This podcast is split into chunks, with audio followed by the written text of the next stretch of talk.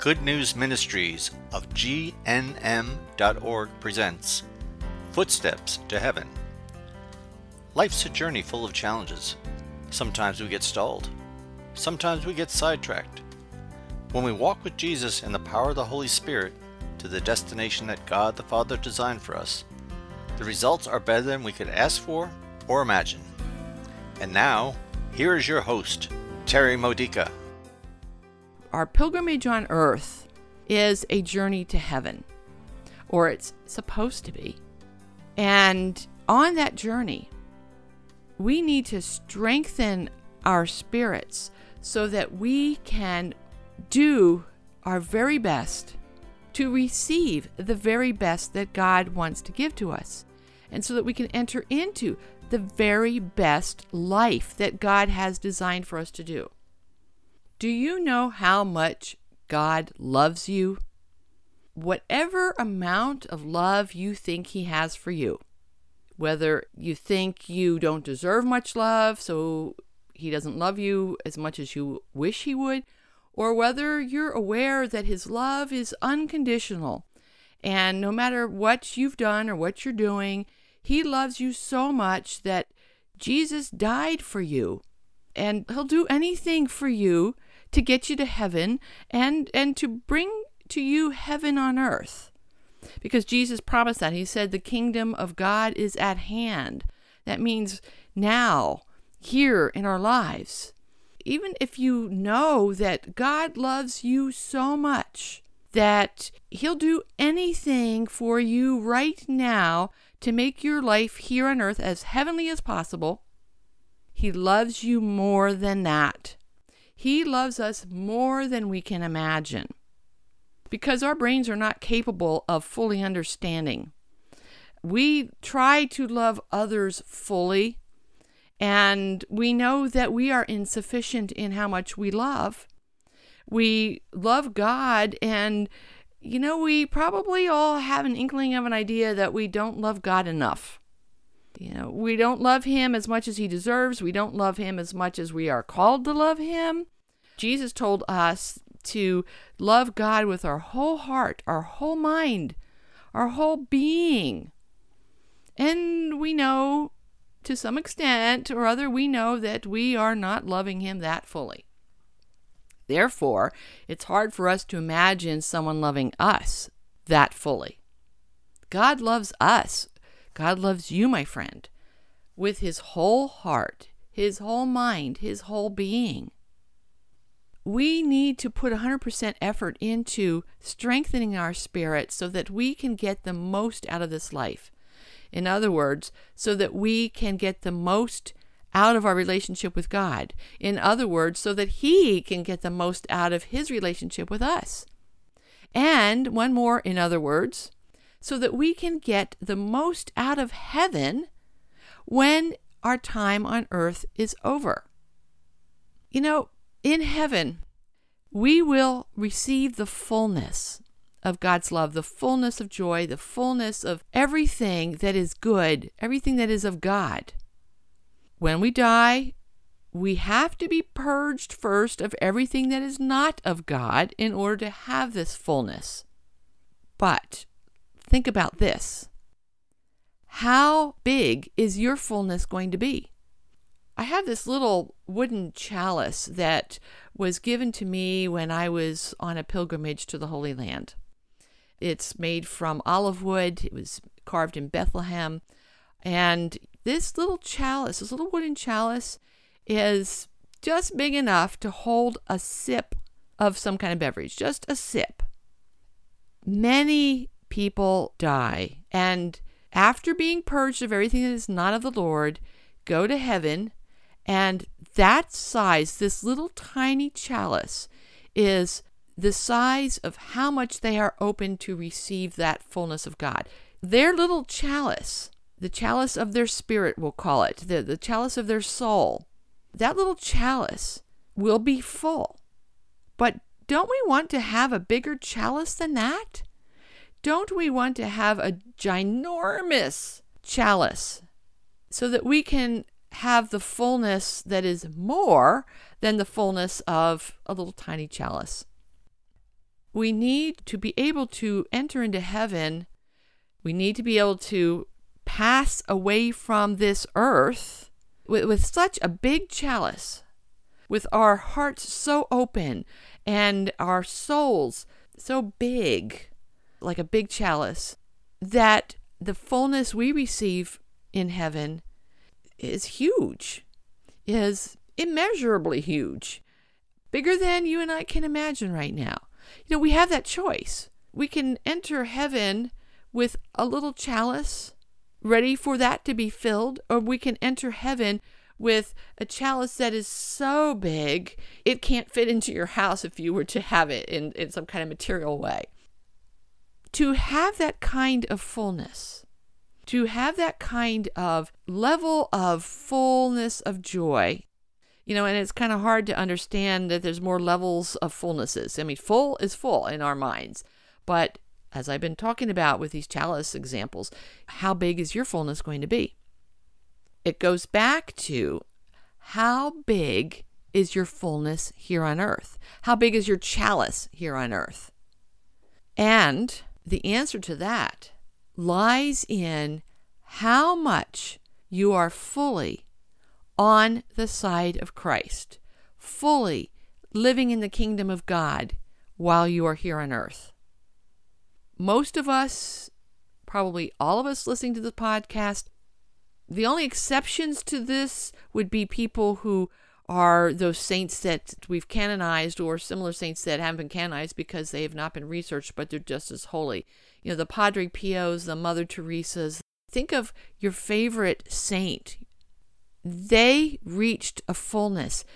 And we know they reached a fullness during their earthly journey because of the miracles that they did in their lives, because of being able to to read people's souls. Like when people went to confession with Padre Pio, he knew what their sins were before they even mentioned anything. And if they left something out, he told them what it was. Because God, through him, wanted each of those people who went to confession there, and he does this now too. Every confession that we go to. But we don't necessarily go to priests who have the amount of fullness that Padre Pio had. But God wants, in that sacrament of confession, for us to receive the fullness of grace. That means fully recognizing what our sins are and fully wanting to repent of them. And repent means turn in a different direction, go in a different way, go from the ways of the world to the ways of Christ in order to have the fullness that God wants to give us, the fullness that really we do want to have, all the way to the depths of our souls, we want to have that fullness. We want more from God. We want His love fully. And, and like I said at the beginning, there's more love that He has to give us than we are aware of. And so God makes it known to us how to strengthen our spirit in such a way that we are fully on God's side. We are fully open to receiving everything He wants to give us, and we are fully open to being God's instruments on this earth, and we are fully open to, to everything that is of God. So that we have those ginormous chalices. Our lives are those huge chalices filled with God's presence so much that we too work miracles. Let me share some scriptures with you that help make this clear. I'm going to start with the book of Revelation because Jesus says something very interesting in there, something very revealing. This is in the third chapter, beginning with verse 14. The Amen, and the book of Revelation is full of symbols. The Amen is Jesus Christ Himself the Amen, the faithful and true witness, the source of God's creation, says this I know your works. I know that you are neither hot nor cold. Okay, hot or cold. Does Jesus see you as hot, cold, or lukewarm? He says, let me continue. He says, I wish you were either cold or hot. So, because you are lukewarm, neither hot nor cold, I will spit you out of my mouth. In other words, if we are not fully on the side of Christ, which is the hot side, our faith is so alive in the Holy Spirit, the fire of the Spirit is burning within us. And so we're we're burning with love for God, we're burning with love for others, we're burning with a passion to make a difference in this world for the kingdom of God. That's what it means to be hot. To be cold is to be of the world, entirely in the world. How many of us, how many Catholics, how many Christians are on the fence with one foot in the world and one foot in the kingdom of God? This is the person who is into deciding for themselves what is right and wrong. In other words, the world tries to convince us, and you know who's behind that, right? The father of lies. The devil tries to convince us that we can be Christians and worldly at the same time. We can choose whether to believe everything that the Catholic Church teaches us. We can choose to believe how to interpret Scripture so that if we don't like something it says, we'll either just ignore it or say that doesn't apply to me or say that that was for the old days, it's not for now what we do, what we try to do, what we think we, is okay to do as, as Christians, is to pick and choose how much of the kingdom of God we are going to be in and how much of the world we are going to, to remain in, thinking that God doesn't mind, God understands, God forgives, or we have a better understanding than other people do about what's okay and what's not okay. Some Christians go overboard. We think some ways of understanding church teachings are are way too conservative, way too strict, way too uh, black and white, and it doesn't fit the reality of life. It doesn't fit the reality of my life. All of that is being lukewarm. It is being a mixture of hot and cold. Lukewarm means a bit of hot and a bit of cold. And Jesus said, going back to Revelation chapter 3, I wish you were either cold or hot. So, because you are lukewarm, combining both hot and cold, in other words, because you are lukewarm, neither hot nor cold, I will spit you out of my mouth. In other words, we make Jesus sick to his stomach if we are not fully on the kingdom of God's side, fully hot, on fire in the Lord, in the Holy Spirit, in life in the Spirit. But Jesus would actually rather that we were cold than being lukewarm. He would rather that we are fully in the ways of the world than to be mixing the two together. Why is that? Let me read a little bit more. Jesus says, this is verse 17 now, for you say, I am rich and affluent and have no need of anything, and you do not realize that you are wretched, pitiable, poor, blind, and naked. Okay, this is what it means to be lukewarm. This is an example that he's giving of being lukewarm. You know, it's it's thinking that we have everything we need and we don't need to turn to God. That's one way of of defining it. He's talking about uh, riches and you know being affluent. Well, even if you are not affluent in money, what are you affluent in that could be used for the kingdom of God, but is being used for the ways of the world, is not making any difference in the kingdom of God that's beneficial? Okay, let me just go on. He says, I advise you to buy from me gold refined by fire so that you may be rich. Before I go on with the next part of that, Gold refined by fire. What's that? What can we buy from Jesus that is gold refined by fire? It is our freedom from sin. We are made through our baptism to be gold, but we need to be refined by the fire of the Holy Spirit. And that Holy Spirit is a spirit of truth and, and helps us to live the holy life when we buy, quote unquote, buy from Jesus, this kind of life, this life in the Spirit, it means that we are buying into what He set up for us, what He accomplished for us, what He's providing for us through his death and resurrection, through his teachings, through his coming to us, through his coming to us in the Eucharist at Mass and the other sacraments. So he's telling us, let the Holy Spirit refine you so that you may be rich, he says, rich in the truth, rich in God's love, rich in having a full chalice when we die and go to heaven. And the scripture goes on to say that he wants us also to have white garments to put on so that your shameful nakedness may not be exposed. Okay, the white garments is the pure life, the holy life, which we achieve, which we put on through the sacrament of confession, through purifying our lives, through becoming so focused on our path of holiness, our journey of holiness, so focused on becoming the saint that God designed us to be and is calling us to be, when we are that focused on our sainthood, our holiness, we are putting on a white garment. And he goes on with one more thing he says that we should purchase. Buy ointment to smear on your eyes so that you may see. What's the ointment to put on our eyes? He wants us to have clear vision. He wants us to have full illumination, which the Holy Spirit provides. He wants us to see the truth. He wants us to see what God is doing, God's hand at work in our lives. He wants us to see what is good and recognize the difference between what is good and evil so that we can choose to be fully in the good.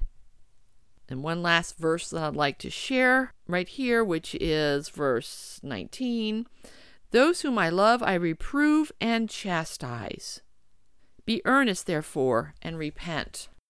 He is trying to reprove all of us. He is trying to chastise all of us very gently by convicting us, which the Holy Spirit is at work in us doing, convicting us of the need to purify out of our lives that which is not of the Lord, and to take our calling to sainthood very seriously. And let me share more from the Word of God. Okay, this is from the Gospel of Luke.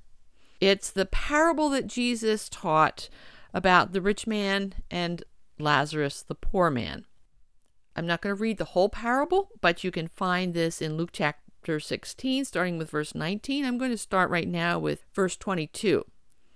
When the poor man died, he was carried away by angels to the bosom of Abraham. The rich man also died and was buried. And from the netherworld, where he was in torment, he raised his eyes and saw Abraham far off and Lazarus at his side. And he cried out, Father Abraham, have pity on me Send Lazarus to dip the tip of his finger in water and cool my tongue, for I'm suffering torment in these flames. See, this is one of the reasons why we say that hell is a place of flames, unending flames, unquenchable flames that, that cause unquenchable thirst, uh, because it's a torture to know that we cannot have God because we have chosen not to have God. We have chosen to be fully on the side that is not of God, to fill our lives with what is not of the Lord. And we have chosen to not receive purgatory, not receive the purging. God gives us by his mercy the purgatory process of being purged even when we die so that we can eventually receive the fullness, whatever size fullness, you know, the little chalice or a big chalice or a ginormous chalice, whatever size chalice that we die with, God gives us the opportunity by His mercy to be purged of everything that doesn't fit into that chalice, everything that, that can't come into heaven because it doesn't belong there.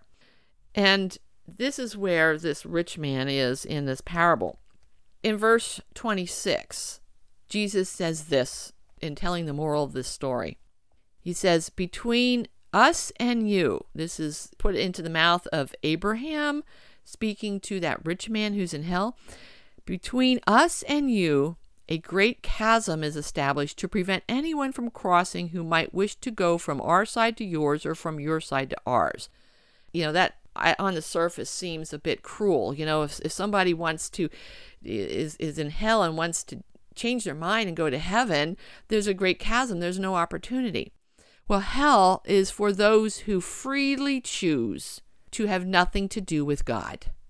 Hell is for those who, when they die and discover that Jesus was real because the veil has been lifted, their understanding that has been limited on earth, uh, their, their brain that has been very limited and giving them evidence and you know things that that they've understood wrongly. Their brains have limited them. And now without their physical brains they don't have that limit. And Jesus stands before them and says do you want to spend eternity with me those who don't want anything to do with God those who don't want anything to do with goodness with holiness say no they choose hell for themselves God chastises them, punishes them with hell because they have chosen it.